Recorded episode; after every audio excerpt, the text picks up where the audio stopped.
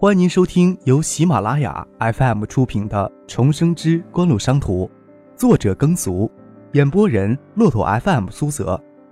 如果你喜欢我的演播，请点赞和转发，感谢你的支持。下面开始我们今天的故事。第六十五集。隔天，邵志刚就告诉张克。盛清同意他提出的条件，想将原想整个厂子整个改建成大型迪厅，他会将酒吧留给手下人，也算是个交代。一百万保证金可以先缴，租金他却希望能缓一缓。毕竟原先简陋的娱乐场改成大型迪厅，内部装潢投入不是一笔小数目，他手里的资金有些紧张。张克在海州还不怕有谁能赖他的账。就算城南区政府，他都敢借钱。那边的租金改成按月支付也没有问题。盛清也算是有担当的人，关键时刻帮他一把，他会记住的。张克让邵志刚看着办。谢万清接手锦湖的事情，正赶上寒假开始。等丁怀再次抵达海州，张克与刘明辉还有丁奎赶在春节前去了一趟香港。确定蒋薇之前联系的厂家确实拥有影碟机成熟的生产技术，春节前两天才赶回海州。丁怀直接回安徽老家过春节去。过了春节之后，他就带着原万燕公司的一批技术人员来海州。造纸厂的销售回款在春节之前就已经达到了八百万，加上海泰贸易三百万的预付款与城南区政府之前借走的五百万资金。在信用证到期之前凑足一千八百万不再是问题了。何况锦湖现在已经不是什么空壳公司了，账上两三百万资金不算，海泰贸易的股权以及在省城锦华大厦的物业，都可以拿到银行抵押贷款。张克赶回公司，办公室里的员工都在打扫卫生，准备放年假了。造纸厂那边的春节也会正常的轮班。张克赶着看见周父将造纸厂管理人员春节轮值名单送过来。厂制的工人这段时间都蛮辛苦的。周父还有事情跟张克说。造纸厂是不是额外意思一下，鼓舞一下士气？这事儿你没跟谢总提？张克奇怪的问周父。现在都什么日子了？大后天就是正月初一，你怎么才想起提这事儿？谢总同意春节后把工人的工资都往上调一下，就没好意思开口再提这事儿。等你回来跟你商量，你要觉得行，那我去跟谢总说去。虽然说锦湖交给谢婉晴来管理，周父有事还是习惯先找张克会定个底。张克笑了笑，说道：“周厂长现在什么也学会说好话了，拿礼堂就想骗我。得，你去跟蒋姐商量一下，财务上允许你就提方案。”资本家也要讲究给工人糖吃，我进去跟谢总说这事儿。西南角的办公室还是属于张克的，也不管张克以后会有多少时间到公司来。谢婉清与许思共同一间办公室，也符合许思给谢婉清当助理的身份。张克更希望许思跟他合一间办公室，那时就要后悔采用半透明磨砂玻璃隔断了。隔着磨砂玻璃，可以看见芷彤娇小的身影在办公室里跳动。张可推开门，将装礼物的手提袋放在门边，悄悄走进芷彤的身后，猛地将她抱了起来。芷彤咯咯笑着，在他怀里挣扎。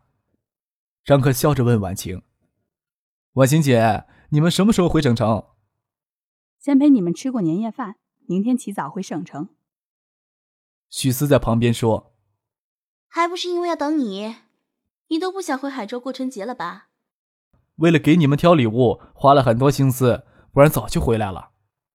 张克朝门边的手提袋努努嘴，抱着芷彤坐到沙发上。芷彤现在的样子已经与正常小孩无异，除了不肯开口说话外。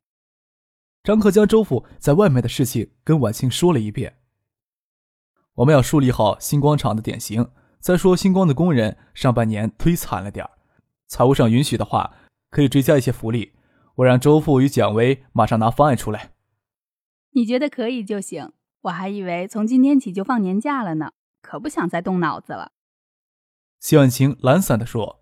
芷彤看着许思拆开手提袋，从张克膝盖上挣扎着要下去看礼物。周父同情工人的处境，手里早就拟好了方案，也就一页纸。张克走进谢婉晴的办公室，没有二十分钟，他转身拿着那页纸就跟蒋薇进来。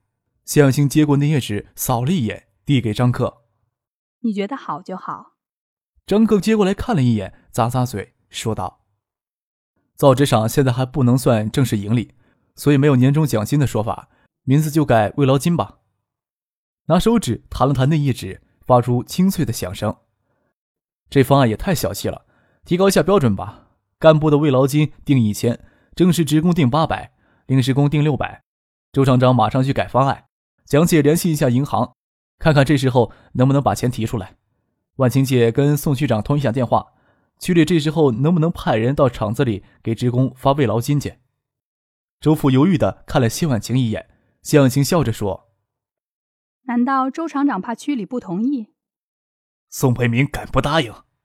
周父兴奋地说了一句，从张克的手里抢过那页纸，飞也似的出了办公室。正赶上一名职工提着擦玻璃的水桶经过门外，两人撞到一起。周父一身廉价的西服给泼了一身水。周父忙说没关系，就走进自己的办公室去改方案。蒋卫与银行联系过，叫了两名员工陪着去银行取钱。张可看着给周父撞破的污水淌进来，挤着眉头说：“老周这么大人了，做事还比我毛手毛脚的，真不让人放心呀。”许思扑哧一笑，说道：“周厂是没想到你这么慷慨，赶紧回去，免得给你反悔的时间。赚一百万是公正的，赚一百一十万也是可以的。只要赚九十万的话，你会迎来赚更多钱的机会。”张克摇头笑了笑。从手提袋里挑出一只礼盒，打开来是黑水晶项链，说道：“这根项链打算送给许薇姐的，八百港币，不晓得能不能博许薇姐一笑呢？八百块钱对于我们来说是很不起眼的数目，对一般的工人就不一样了，至少能过一个好年。我们只是让出小利，可是指望他们来年拼命的干活。”许思开玩笑的说：“你最后一句话不说出来，也没人当你大发善心。”谢婉晴探头又过来，我倒期待我跟芷彤能有什么礼物。我精挑又细选，就觉得这玛瑙手链适合婉晴姐。张克伸手要去挑礼品盒，却让许思无情的拆穿。是不是最后半天匆忙找了一家珠宝店买了这堆东西，还好意思说精挑细选？张克舔着脸说：“那也花了一番心思的，你不会拒收吧？”哼，拒收倒不会。那不是跟自己过不去？许思笑着说，将礼物倒在谢婉晴的办公桌上，拉着婉晴、芷彤一起拆开看。果然都是在一家店里买的胸针、发卡、手链之类的小饰品。幸亏张克脸皮厚实，面对谢婉晴与许思的嘲笑，还是面不改色的坐在那里。换了别人，早就无地自容的溜开了。谢婉晴给宋培明挂了电话，问他有没有时间到造纸厂给职工发慰劳金。这么露脸的事情，宋培明怎么可能没有时间？约好半个小时就赶到公司来会合。这是正式投产后张克第一次去新厂，他恢复少年人的本分，低头跟着谢婉晴、宋培明等人在后面参观新厂。为了能让职工过一个好年，提前发放一月份的工资，以银行贷款利率结算保证金的利息，加上这次的慰劳金，一名正式职工大都能领到两千元过年。在九四年底能过一个肥年，张克让周父安排许思母亲到新厂做临时工，收入比正式工差一些，但在海州也算相当不错的工作，年终还有六百元的慰劳金，大概是他所不敢想的，但这也是稍稍的减轻了一下他心里的压力。九十年代，普通家庭背负二十多万的外债，其压力之大，是十几年后的人所无法想象。许思恨不得将家里的每一分钱都省下来还债。许思只敢跟家里说自己的月工资只有两千元，每个月拿一千五百给家里还债。丁香山案已经一审宣判，海州这边没有公布一丝消息，仿佛是一件很无关紧要的事情，就这样从普通市民的视野里永远的消失了。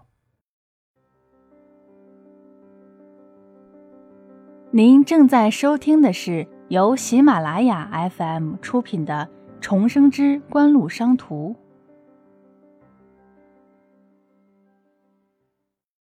走到仓库时，遇到许思的母亲。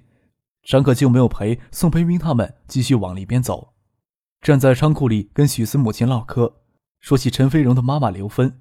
在张克去香港的几天里，刘芬已经完全恢复过来，能够下地走路。赶在年前出了院，看病住院，邻里亲戚都会到医院里去看望。出了院，就算再穷也要摆宴答谢。陈其家开酒馆也不会太破费，就定在年后初三。说起来，张克是他们家最要答谢的，够不上面子请张克的父母，也够不上面子请宋培明。他们也不清楚张克的父母是做什么的，托许思请张克到时候过去吃饭。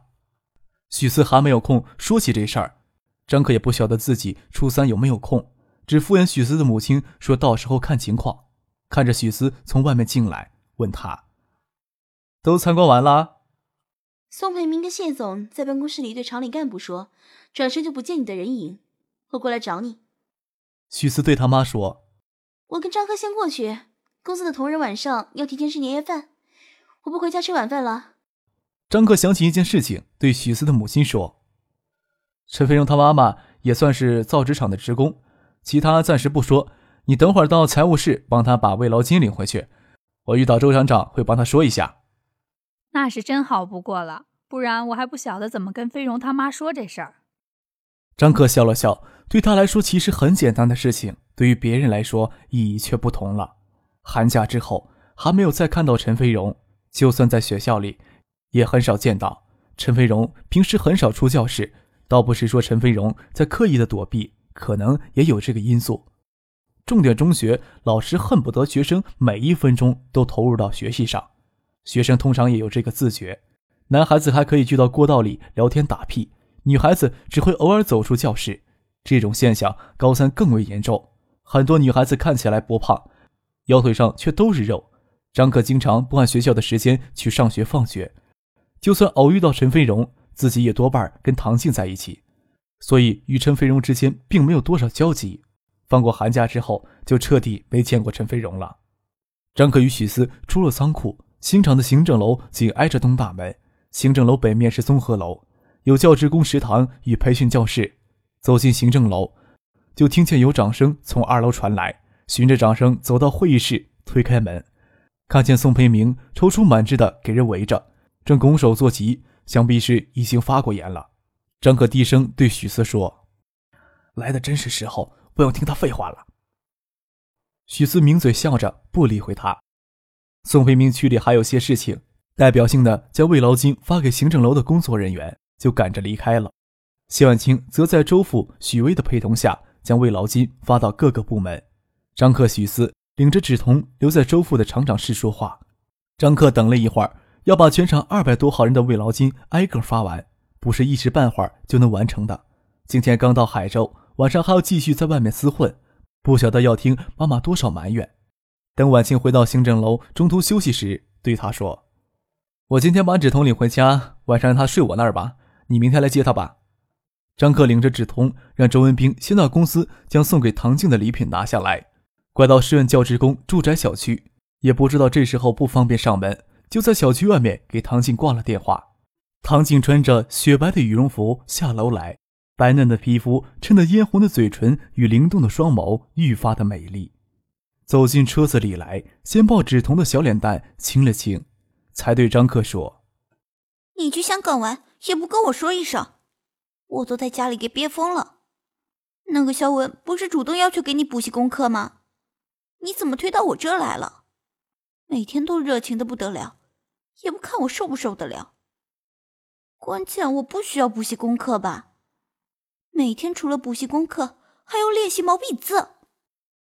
张可想起刘明辉的女朋友，无语的多发了一会儿呆，马上拿出礼物来安慰唐静。唐静不急着拆开包装盒，每到年关，家里的人登门多了，惹得他心烦意乱。接到张克的电话，哪里是一两件礼物就能打发的？他下楼前就跟他爸妈说去张克家吃晚饭。张克心想，家里的状况不见得比唐学仙家安静多少，只是登门送礼之人级别有些差别。张克倒是不介意，对唐静说：“到我家里看到什么可别瞎说啊。”你家也有送礼的人？唐静奇怪的问。“差不多会有吧。”张克笑了笑，我们跟芷彤在房间里玩，不理会他们就是了。说的时候没起什么心思，说完倒想起舌头给咬破，过去这么多天还没有好好的教训唐静一下，沧桑不羁的眼神看着唐静，多了几分挑逗的意味。让周文斌开车送他们回机关大院。大白天送礼的人往大院里走，还是有些顾忌。市直机关许多头头脑脑都住在这个院子里，谁到谁家，大院的人都看得很清楚。就算大过年拜年送礼是个好借口，毕竟丁向山案之后，海州市的送礼风气也稍肃。张哥看见好多人在院子外探头探脑，院子里倒没有多少陌生人走动，主要是因为天色没有暗下来，头头脑脑们还没有回家吃饭的缘故吧。许多人看见奥迪车进来，只当是又给某位领导送礼来的。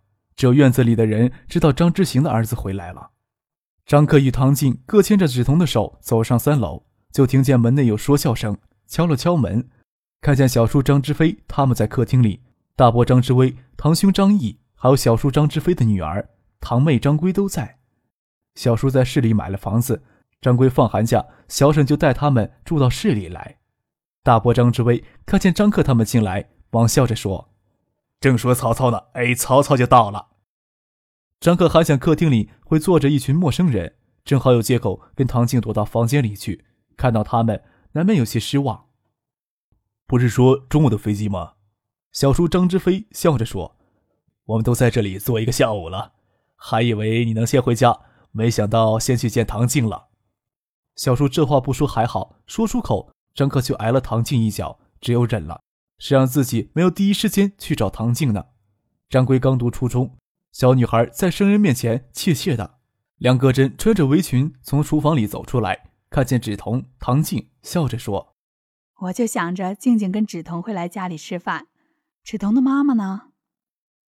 公司里今天晚上要吃年夜饭，婉晴姐是公司的老总，怎么能走得了呢？”张志威知道之前的锦湖其实就是张克个人的，现在谢婉晴来负责锦湖的日常事务，他就有些搞不清楚状况了。他就有一些搞不清楚状况了，一直没遇到机会逮住张克问清楚。梁克真却叹了一口气：“哎，要管这么大一间公司，够他辛苦的。志同明天要回省城吧？我都帮他们把年货准备好了。”唐静显然不想跟一群不太熟悉的人坐到客厅里聊天，拉着芷彤躲进了张克的房间里。张克问他妈：“我爸什么时候回来？”小叔张之飞笑着说。市里年前都要组织大检查，你爸正赶上十二点之前回来就不错了。吃饭不要指望他了。指着张毅说：“张毅过春节就到市里来工作，先到我公司打下手。”对于这个堂兄，谈不上好感，也谈不上恶感，有些将大伯的怨恨迁移到他身上去。一直以来关系都很淡漠，几乎都忘掉了是堂兄弟。张克笑了笑，说道。在东社民政局工作，好歹是国家干部，到宏院有什么出息？叫我去，我还不去呢。张志飞嘿嘿一笑，知道张克不大愿意张毅到市里来，但是张毅都在他耳朵旁磨小半年了，他夹在当中难以做人，装作听不懂张克的话，拿出红包塞到张克手里。这点压岁钱你也不稀罕，不过还是要给的。大伯张之威赶紧掏出一只红包来，同样塞到张克手里。其他人倒也罢了，小叔的红包不能拒绝，索性两只红包都装到袋子里。有大伯张之威、堂兄张毅在，张克都没后悔留在公司吃年夜饭。吃过晚饭，张克就让小叔送唐静回去，他跟芷彤也坐上小叔的车。上了车，却问小叔：“晚上没别的事儿吧？”见小叔摇头：“那我们去月市玩吧。这时候还早，唐静回家也蛮无聊的。”唐静扬眉挑了他一眼。算你知情识趣，不然就这么回去，还不如一开始就把自己关在房间里。听众朋友，您刚刚收听到的是由喜马拉雅 FM 出品的《重生之官路商途》，作者耕俗，演播人骆驼 FM 苏泽。更多精彩有声书，尽在喜马拉雅 FM。